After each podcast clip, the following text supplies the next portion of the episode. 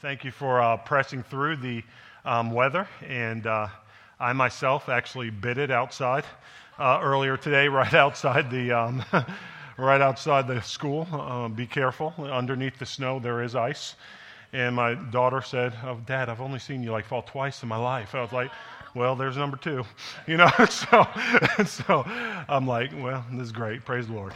So anyway, it's good to see you today, and um, guys, it's uh, good to be here today to talk through the topic that we've been going through uh, in this Explore God series. Last week, um, thank you for your patience as um, I was uh, overcoming a flu like symptoms, but thanks for your prayers. I feel great now. And um, it is, uh, last week we talked about, is Jesus really God? To which we said, uh, absolutely yes. And um, today, um, what we're going to do is we're uh, actually going to talk about something that gives you the basis of your faith, which is, is the Bible reliable? Is the Bible, in fact, reliable? Now, how many people have ever been in a conversation with anybody before where you had to deal with this topic? Okay? How many people in your own soul have actually had to deal with this topic before? All right. Well, it's good that we're uh, actually uh, diving into this today. And again, um, I wanted to tell you we're going to cover a lot. And so don't worry if you can't take all the notes. Again, the notes will be on the website for you. And not only will they be on the website for you, but we have discussion groups throughout the week that are going to be covering this topic um, in greater depth. In addition to that, we're always happy to talk with you outside of a church service on a Sunday morning. And so if you've got questions, even beyond this message, please come and talk to us because that's what we're here for, right? So we're going to dive into this together, but let's pray and then we'll get started. Father, thank you for your word. God, to us today. God, we thank you that your word is inexhaustible. Your word is eternal. God, your word will remain and endure forever. God, we're asking you that you would help us today to grow in confidence in not only who you are, but what you've said, and that you've properly and accurately transmitted it to us through your servants. In Jesus' name, amen. All right, so here we go. Guys, um, I'm going to do a little bit more because of the, it's more informational today. We believe that the information can, in fact, lead to transformation, um, but we need to provide this in a teaching setting today, okay? So, as whereas normally I'm interacting with you a bit more, i will probably still do that, but I still want to um, give you the information in such a way that it's helpful to you and you can utilize it as a resource going forward. But the reason that we're uh, talking about this topic is the Bible reliable today is because it's literally the foundation of our faith. There is no being a Christian without the Word of God. There is no being a follower of Jesus without properly having an esteem for the Word of God and how to relate with it properly. In fact, whenever we look at uh, the things that Jesus has said about His Word, we see that Jesus had a high esteem of Scripture. Um, when we look at the very beginning, we see that um, God in Genesis created, He gives us an account of creation. And then initially, the first attack that the enemy or the adversary had against God and his people was according to his what? It was according to his word. When we see that Adam and Eve were put in the garden and they had unbroken fellowship with God, they needed a basis for their relationship. And even though God walked with them um, in the cool of the day, he was still saying, Everything that you're going to expect from me, everything that you're going to know about me, every, every way that you're going to relate with me properly is based on this word.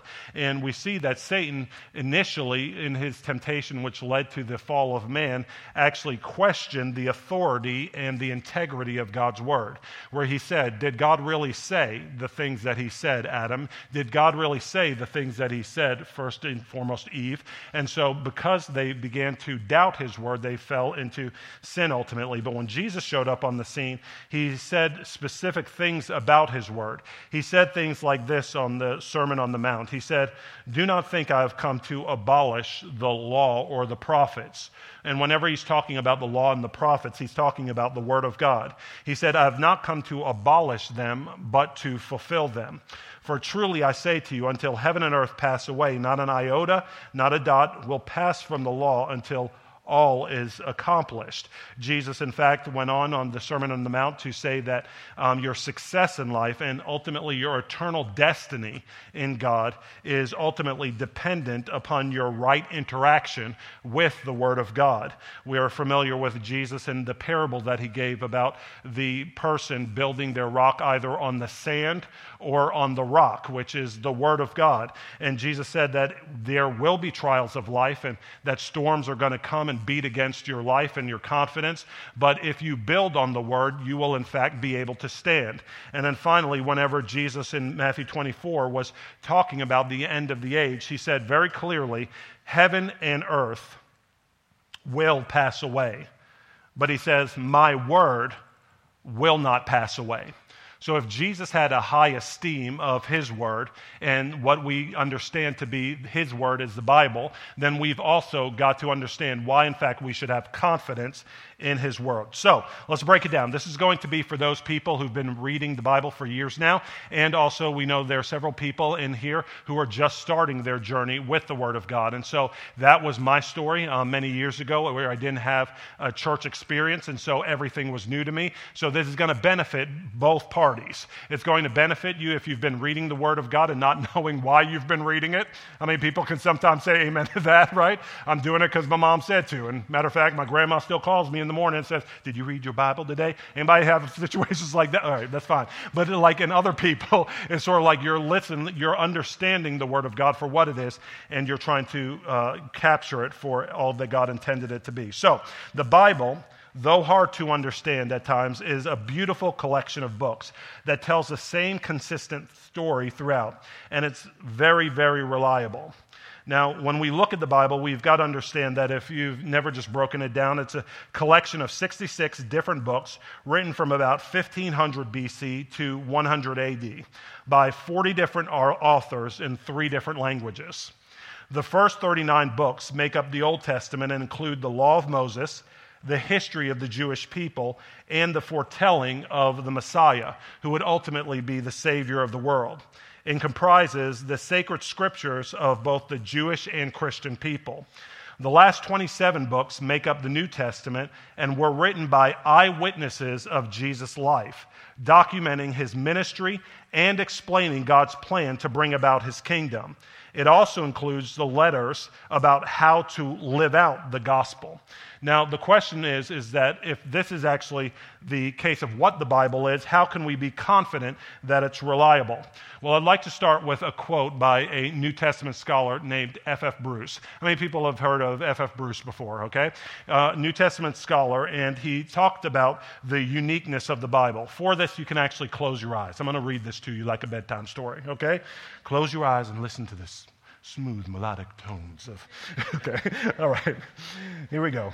The uniqueness of the bible. Ff bruce says this any part of the human body can only be properly explained in reference to the whole body. And any part of the bible can only be properly explained in reference to the whole bible. Each book is like a chapter in the one book we call the bible the bible at first sight appears to be a collection of literature mainly Jewish. If we inquire into the circumstances into which the various biblical documents were written, we find that they were written at intervals over a space of nearly 1,400 years. The written wrote, excuse me, the writers wrote in various lands, from Italy in the west to Mesopotamia and possibly Persia in the east. The writers themselves were a heterogeneous number of people not only separated from each other by hundreds of years and hundreds of miles, but belonging to the most diverse walks of life. In their ranks, we have kings, herdsmen, soldiers, legislators, fishermen, statesmen, courtiers, priests, and prophets, a tent making rabbi, and a Gentile physician, not to speak of others whom we know nothing of apart from the writings they have left us. The writings themselves belong to a great variety of literary types. They include history, law, which includes civil, criminal, ethical, ritual, and sanitary, religious poetry, didactic treatise, lyric poetry, parable and allegory, biography, personal correspondence, personal memoirs, and diaries, in addition to the distinctively biblical types of prophecy and apocalyptic. For all that, the Bible is not simply an anthology. There is a unity which binds the whole together. An anthology is compiled by an anthologist, but no anthologist compiled the Bible. Pardon me. You can open your eyes. That will also be on the website. But it tells you a little bit about the continuity of the scripture. Over the course of 1400 years, how it all was woven together in a unity that really humanity can't discount. We see that throughout that continuity, there were things like prophecy. Some 1,800 prophetic statements can be verified or refuted, and to date, none have ever been refuted. None have ever been refuted. We've spoken before about even how the prophetic writings spoke about Jesus the Messiah, about his life, his miracles, his death, his burial, his resurrection from the dead, not to mention in the midst of Old Testament Israel, the judgments that would come in advance as discipline to the nation whenever they decided not to obey God and follow his commands. We see that they predicted things that were coming that would only be known if a divine source was actually educating to them um, to these events. And we see that none of them have been refuted today. We also see things like textual evidence. Textual evidence. We have more high quality copies of the text than any other historical document. I need to repeat that. We have more high quality copies of the scripture than any other historical document. Now, was the chart able to come through um, today? If we have a chart, that's great. If not, again, it will be online for you. I had a little trouble with the transmission of the uh, chart today. So I'm going to read it to you and you can go back and look later. But many of you remember your university days and studying ancient and classical, um, classical literature. How many people remember those classes, right? Of course. so within that, we see that we've got to understand some of the ways that we've understood history based on some familiar authors. I'll just mention a couple to you. Some of you are familiar with Homer and the Iliad. How many people are familiar with Homer and the Iliad, right? It was written in about 800 BC, but the earliest copies that we have of Homer's Iliad are actually 400, um, from 400 um, BC, 400 years after its writing. We see that the number of copies that we have of the Iliad are an astounding 643. 643 copies. Some of you are familiar with Plato and his writings. Plato wrote in 400 BC. The most or the earliest copies of manuscripts of his writing were from around AD 900, about 1300 years after Plato wrote, and of his writings we have about 7 copies we see that there were uh, actually Roman historians like Pliny Secundus, who wrote natural history around AD 61 to 113. Except what we see that are that the copies that we have of his writings come from about AD 850, uh, sort of a difference of about 750 years. What we have is about seven copies of those. Comparing that to the New Testament, though.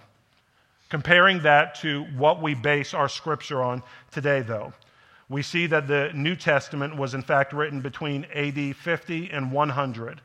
We have portions of the New Testament from about 114 AD, not the original copies, but manuscripts. We have whole books of the Bible from about AD 200, and we have complete New Testaments from about AD 2, I'm sorry, 325 a difference of at most 225 years. And the number of copies of the manuscripts that we have are an astounding as compared to the Iliad, which was 643. Of the New Testament, we have 5,366. 5,366. So we're basing all of our confidence on history based on these ancient writers, and we may have copies of seven or eight or at most a couple hundred that they've offered to us. But of the New Testament and the manuscripts that have been passed down to us, whole books of the Bible, within a short period of time of their writing, we have thousands. Now, whenever we look at the uh, Bible itself, we see that we don't just look at how it was passed down to us, but we also see what the Bible has said about itself, the self declaration of the Scripture. And in the self declaration of the Scripture, we see that God has provided a means of declaring its authority. Many of you are familiar with the Scripture, 2 Timothy 3 16 through 17, where it says, All Scripture, not some of it, but all Scripture. All Scripture, Old Testament and New Testament. All Scripture is breathed out by God and profitable for teaching, for reproof, for correction, and for training in righteousness, that the man of God or woman of God may be complete, equipped for every good work. How many people have read that scripture before? How many people have ever quoted that scripture before? Okay, great. It's a great scripture to stand on, right? But immediately, I remember being a non Christian. I remember not growing up in the church and having objections, right? Like as if I was in a court of law and immediately saying, Objection! You're saying this is the Word of God. You're telling me I need to base my life on this, but I've got a few questions for you, man. Anybody ever said that before? Yes. I've got a few questions for you. And here were some of my questions that came up. One of the first ones that came up in my mind, and you might have heard over and over again in your conversations with people, is that this book that you're saying is authored by God was written by man. How many people have ever heard that before? This book you claim written by God was in fact written by man. Now, let me tell you something. I uh, thought that for many years and had to contend with the scripture that said it was breathed out by God. But then I came upon a book that actually helped me. Not just the Bible, but a book outside of the Bible that was written by a man who was a former atheist. He was a former atheist, and like many former atheists, he went on a journey, uh, an actual, he had a mission to try to discredit and disprove the authority of Jesus as God and the Bible as the Word of God. He was being reached out to by friends of his, and he was convinced that he could rescue them from their delusion. And so, as a scholar, he went on a search to try to disprove Christianity. And his name was Josh McDowell. Anybody ever heard of Josh McDowell before? And Josh McDowell actually went on this search, and in the midst of his search, actually, because he wanted to be intellectually honest, about his findings said, Wherever the road takes me, I'm going to respond to it in kind. And in the midst of his search, understanding the historicity of Jesus, the historicity of the scriptures, the historicity of all that the scriptures declare, he, in fact, just like many others before him and after him, became a Christian. And he was like, Whoops, I was wrong. There was a man in Chicago who used to write for the Chicago Tribune. Many of you are familiar with him as well. He was an investigative journalist for legal matters. His name was Lee Strobel. He also got angry because his wife had become a Christian and started to engage him with the things of God. And he was like, I'm not down with this. I'm going to pull you out of this. And he also went on an investigative search. And in the midst of all of his searching, he himself became, a, anybody want to guess? A Christian. He wrote many uh, books about his journey called The Case for Christ, The Case for Faith, The Case for the cre- a Creator, The Case for a Real Jesus. These are all books that we recommend to you if you're looking for information about why we actually believe what we believe. Josh McDowell wrote a book called The New Evidence That Demands a Verdict. The New Evidence That Demands a Verdict. And in that, he wrote about why, in fact, we believe that the Bible wasn't just written by man, but it's another word. It's actually the Word of God and the inerrant Word of God. The inerrant Word of God. meaning that not only was it written by God, but it was written by God, and the words that we have today are without error, without mistake. We can actually build our lives on it because God's transmitted it properly and accurately. This is what Josh McDowell said. He said, Inerrancy means that when all the facts are known, the scriptures in their original autographs, meaning their original writings, properly interpreted, will be shown to be wholly true in everything they affirm, whether this has to do with doctrine or morality or with social, physical, or life sciences. The bottom line is that the Bible has been breathed by God. He used men to write out exactly what he wanted them to write. He kept them free from error, but at the same time used their unique personalities. You see that? Free from error, but using their personalities. Using their unique personalities and styles to convey exactly what he wanted. Peter tells us that holy men of God spoke as they were moved by the Holy Spirit. The idea conveyed is that just as the wind controls the sail of a boat, so also the breath of God controlled the writers of the Bible. The end result was exactly what God intended, which means that if it's inspired of God, what we see is that we are tools and God is the writer. We are tools and God is the author. God is basically taking the writers of Scripture. Whenever any of you have had to type, or Lord knows if you're old enough, actually write with pen and paper, uh, like an assignment, actually write something for a class assignment, and you turned it into the professor, was the pen the author of that piece?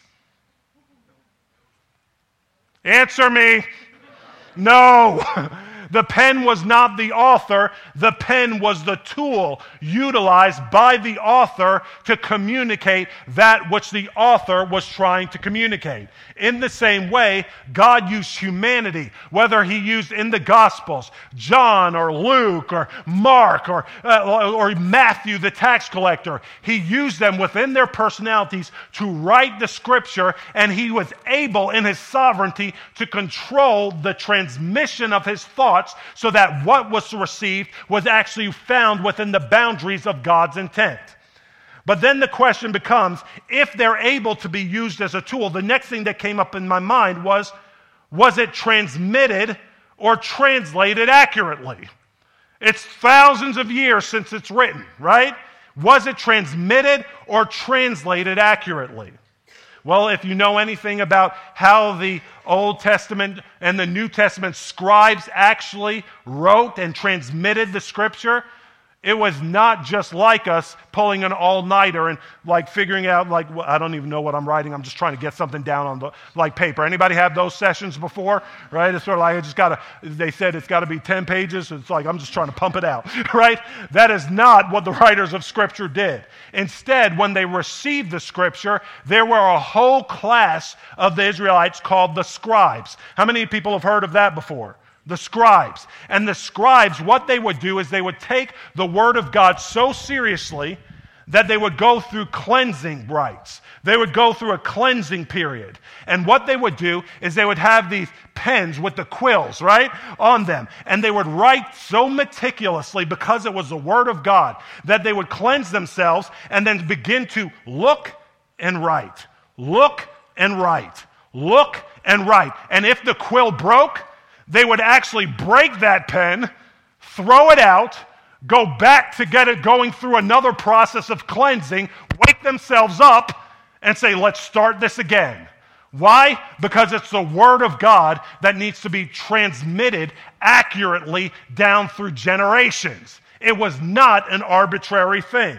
As far as the translation goes, because we have such a plethora of manuscripts which go back to the autographs, we're able to see in whole books of the Bible, basically giving us whole copies of the Old Testament, the New Testament. You can look up things like the Dead Sea Scrolls later. Anybody heard of that before? The Dead Sea Scrolls, right? They have all exhibits about it. Basically, we're able to see back with authority and integrity that what we have today was properly translated from the ancient languages of Hebrew, Aramaic, and Greek that we're reading today in our ESV, NIV, and I don't know about the New Living Translation. I'm just playing with you. I'm just kidding with you. okay? But we see a translation that's going back to the autographs. Now, if it's translated, we have, can have confidence in its transmission. Then my final objection came in this What about those nasty contradictions? Woo! Anybody ever heard that before? What about those contradictions in the Bible, man? You're telling me I need to receive it with authority? What about those contradictions? And I loved it when somebody was bold enough to question me. They're like, Really? The contradictions, Roland? Show me one. And I was like, You got a Bible on you? Uh, let's start in uh, the book of, you know, Joconus. and they're like, man, you don't know the Bible. What are you talking about? And I was looking for contradictions, but it's almost like this, this, this idea, this propaganda that's been perpetuated by people like me who just didn't want to contend with what the scripture said. And so I was willing to ride on the idea that there were contradictions, though I myself couldn't find any.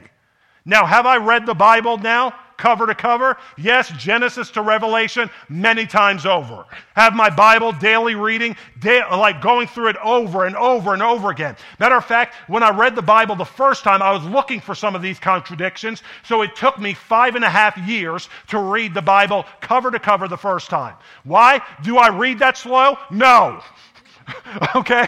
I do not read that slowly but I was trying to actually understand and I digest the scripture to actually see if the thing that I was going to build my life on was actually true and accurate. The second time I read it all the way through took me another three and a half years. Guess how many contradictions I found? Zero. I'm going to give you a little uh, chart, and again, this will be on the website for you about um, how you can properly interpret the scripture, specifically giving you principles for understanding apparent discrepancies in the Bible.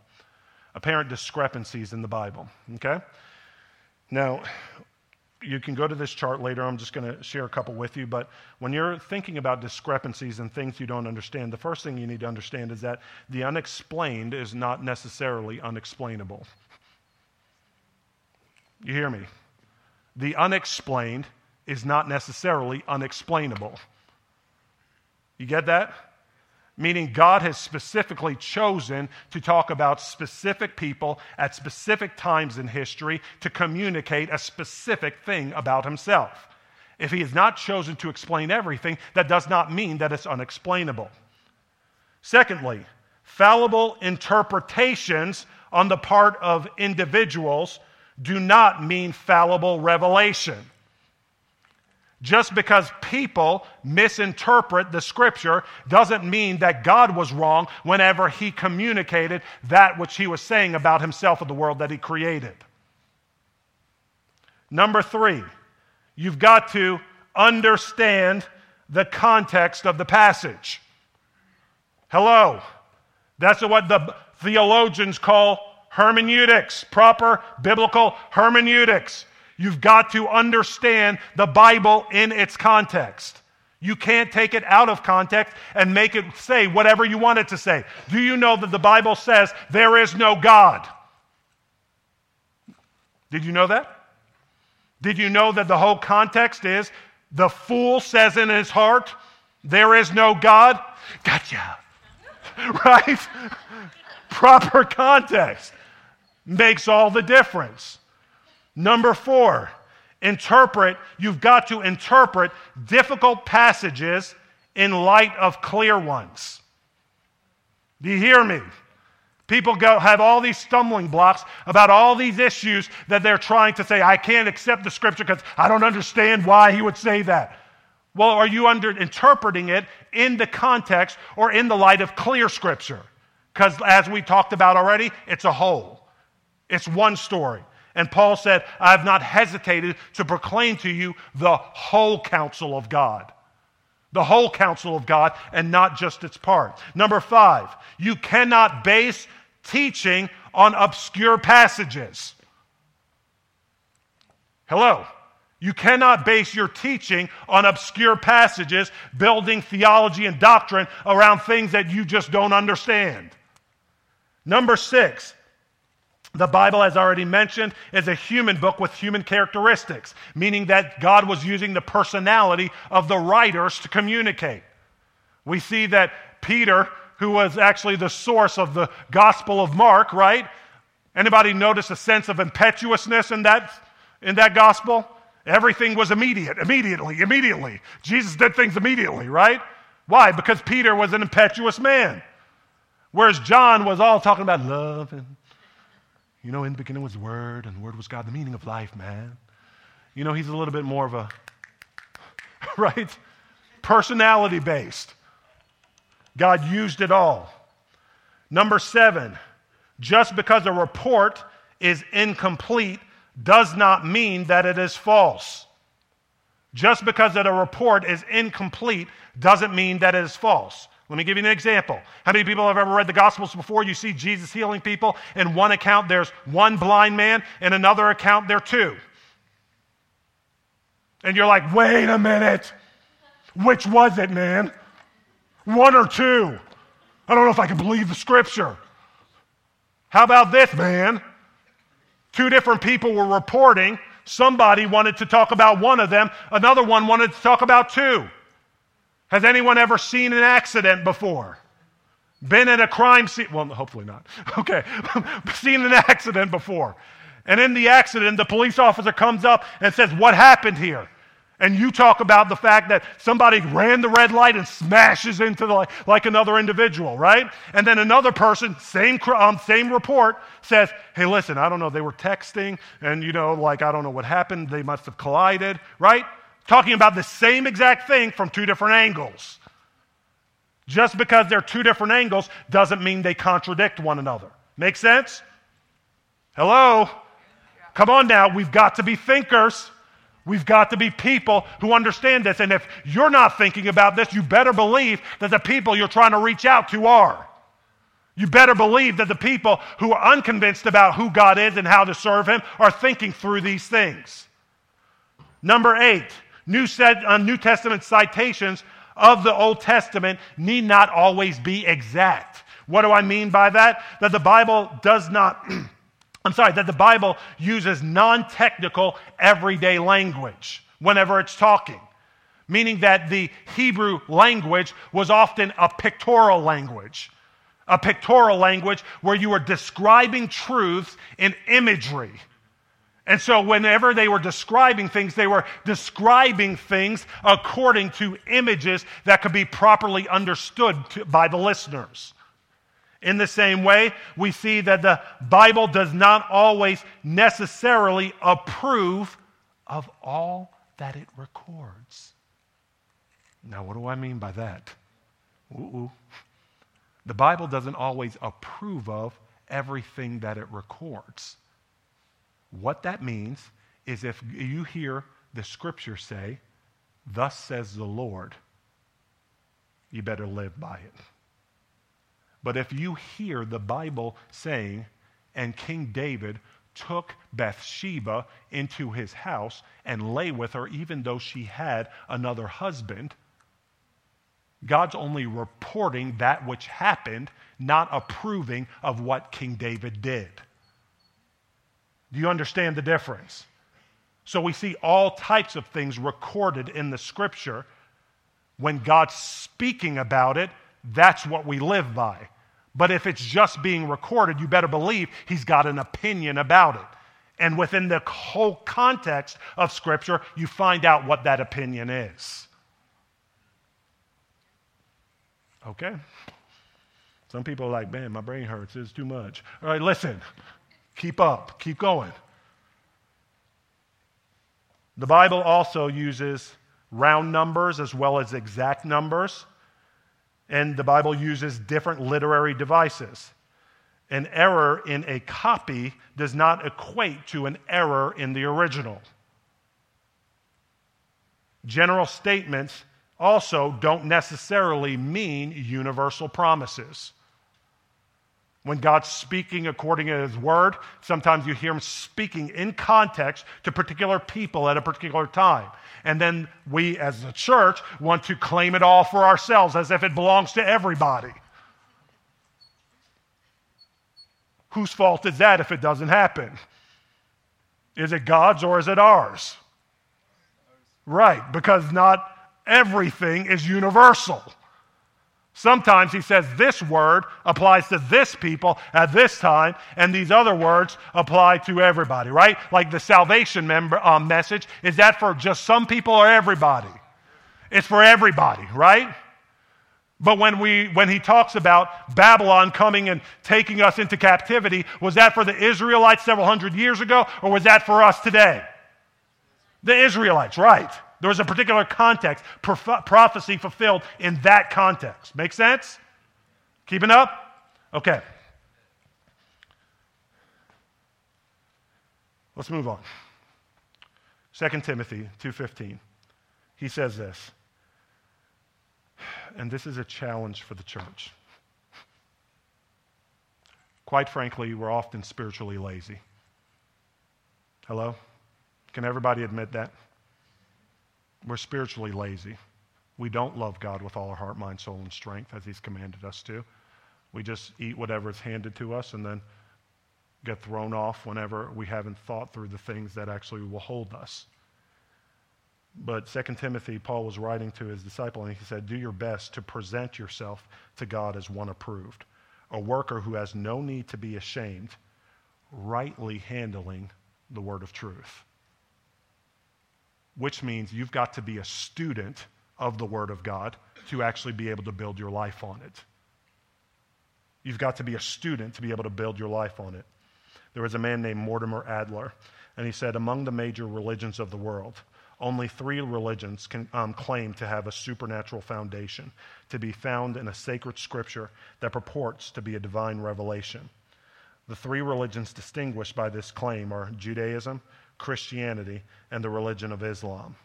Among the other religions, only some claim to have logical and factual truth, but the truth they claim to have is of human, not divine origin.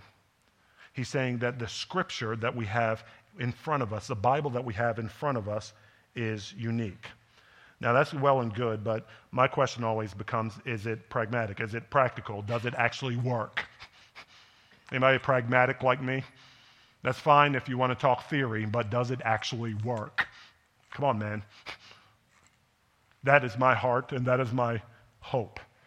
Now, the beauty of the scripture is that we have corroboration. And what you don't hear people say is that they regret following the words of scripture.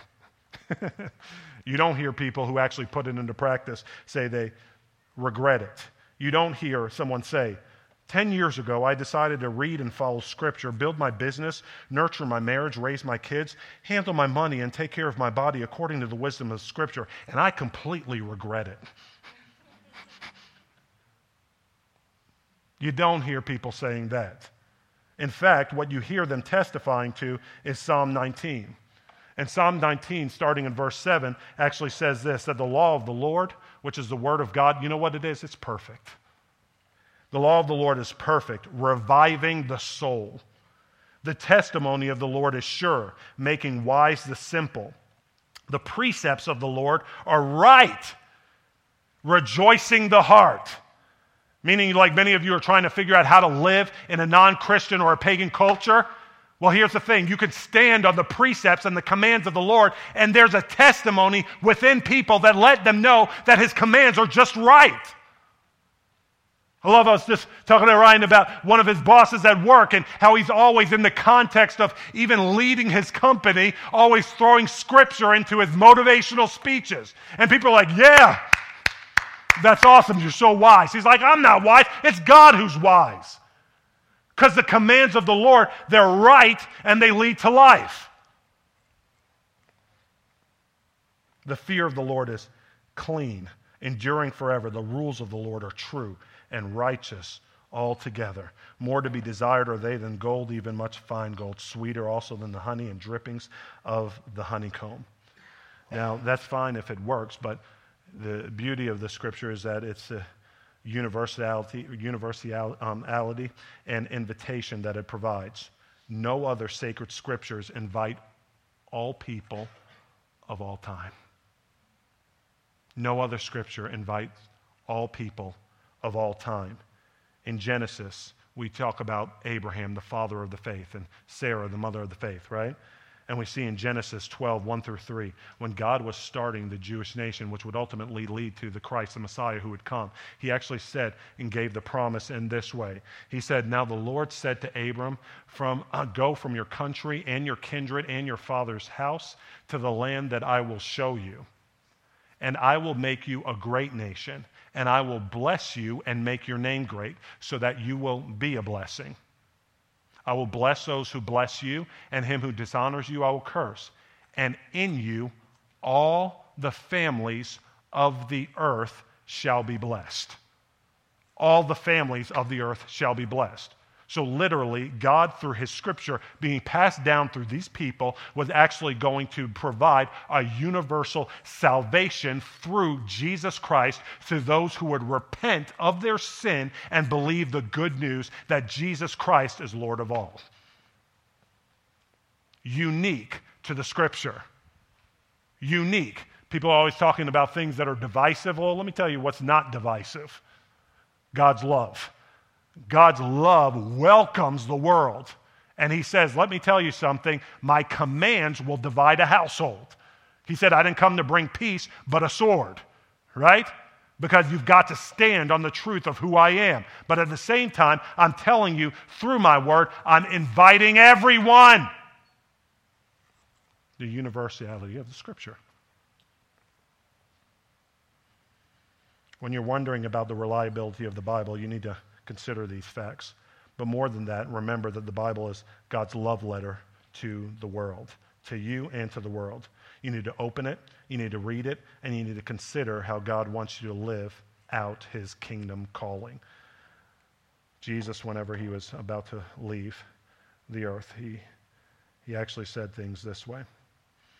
He said in Luke chapter 24, These are the words that I spoke to you while I was with you. These are the words that I spoke to you while I was with you. Not only Jesus, but the prophets or the writers of the New Testament scriptures, they were continually reiterating the Old Testament prophets that were clearly affirmed as the Word of God. And he said, These are the scriptures that I've spoken to you. And they had a purpose behind them. I'm going to clarify that purpose for you. Many of us today or in life have been on metaphorically what we call the Emmaus Road. How many people are familiar with the Emmaus Road? Okay, the Emmaus Road after Jesus' resurrection, right?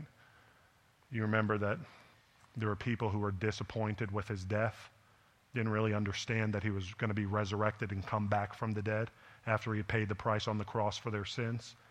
And so he showed up and started walking with people, right? Some of the same people he had spent his earthly ministry teaching. And he was like, they didn't recognize him at first. And he says, Do you believe the things that I've been telling you? I've got to help you understand by opening your minds to the scripture. You're going to understand it all by understanding that these words that I've spoken to you are not only reliable, but they're going to help you understand who I am and how to properly relate with me. And so on the Emmaus Road, he said, These are the words that I spoke to you while I was still with you. That everything written about me in the law of Moses, the Torah, right? And the prophets and the Psalms, not will be, not should be, but must be fulfilled. It must be fulfilled. Then he opened their minds to understand the scripture. He opened their minds to understand the scripture and said to them, Thus it is written that the Christ should suffer and on the third day rise from the dead, and that repentance and the forgive for the forgiveness of sins should be proclaimed in his name to all nations, beginning from Jerusalem. You are witnesses of these things. And behold, I am sending the promise my father of my father upon you. But stay in the city until you are clothed with power from on high. He ultimately said, Hey, listen, guys, you need to have confidence in this word because it all speaks about me. It's all about me. The law of Moses, the prophets, the Psalms, it's all pointing to me and the redemption that I would bring for the whole world through repentance and belief in my name. And so, if you want to live as a Christian, if you want to build a life that God can not only bless, but He's actually approving of and affirming of, you have got to come into agreement with His everlasting Word. And without His Word, there is no knowing him. Without his word, there is no pleasing him. But because we have these things that give us great confidence in not only who he is, but what he said, we can respond to the good news with great confidence, with great faith, because he's shown us not only who he is, but what he said is reliable and true. And it will never, ever pass away. In Jesus' name. Amen? All right. I know that was a lot. You guys are patient and great, but it will be on the website for you. What we're going to do now is we're going to go back into worship. And as always, we're going to have a time of communion. Maybe some of you in here have been actually thinking through can I actually put my confidence in the living God based on His Word? This is the moment of that consideration. This is the moment of that response. So please, wherever you find yourself, respond to God according to His Word, and let's see Jesus make us all new. Amen? All right.